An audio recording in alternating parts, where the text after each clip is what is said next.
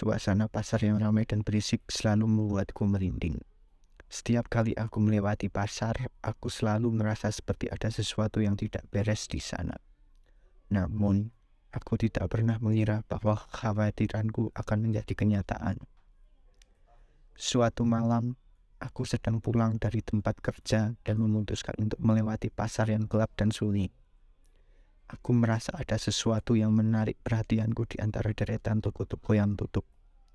Aku melihat sebuah toko yang terlihat masih buka, meski tidak ada orang di dalamnya.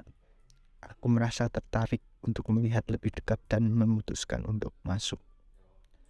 Aku berjalan perlahan melewati rak-rak toko yang penuh dengan barang dagangan yang terlihat usang dan kotor. Aku merasa tidak nyaman dan ingin segera keluar dari sana. Namun, aku mencoba untuk membuka pintu keluar. Aku merasa pintu keluar itu terkunci dari luar.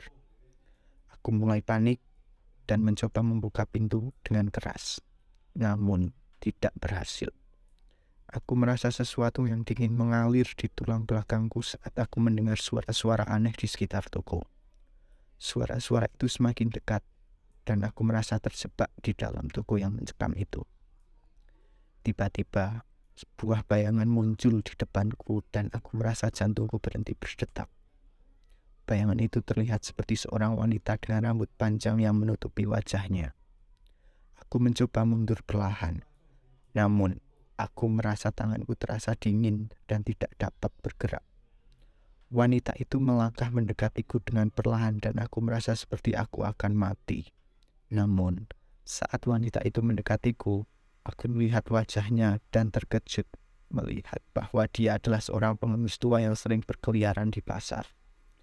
Pengemis itu tersenyum kepadaku dan berkata, Maafkan aku anak muda, aku hanya ingin bertanya, apakah kamu mau membeli bunga dari toko ini? Aku terkejut dan lega.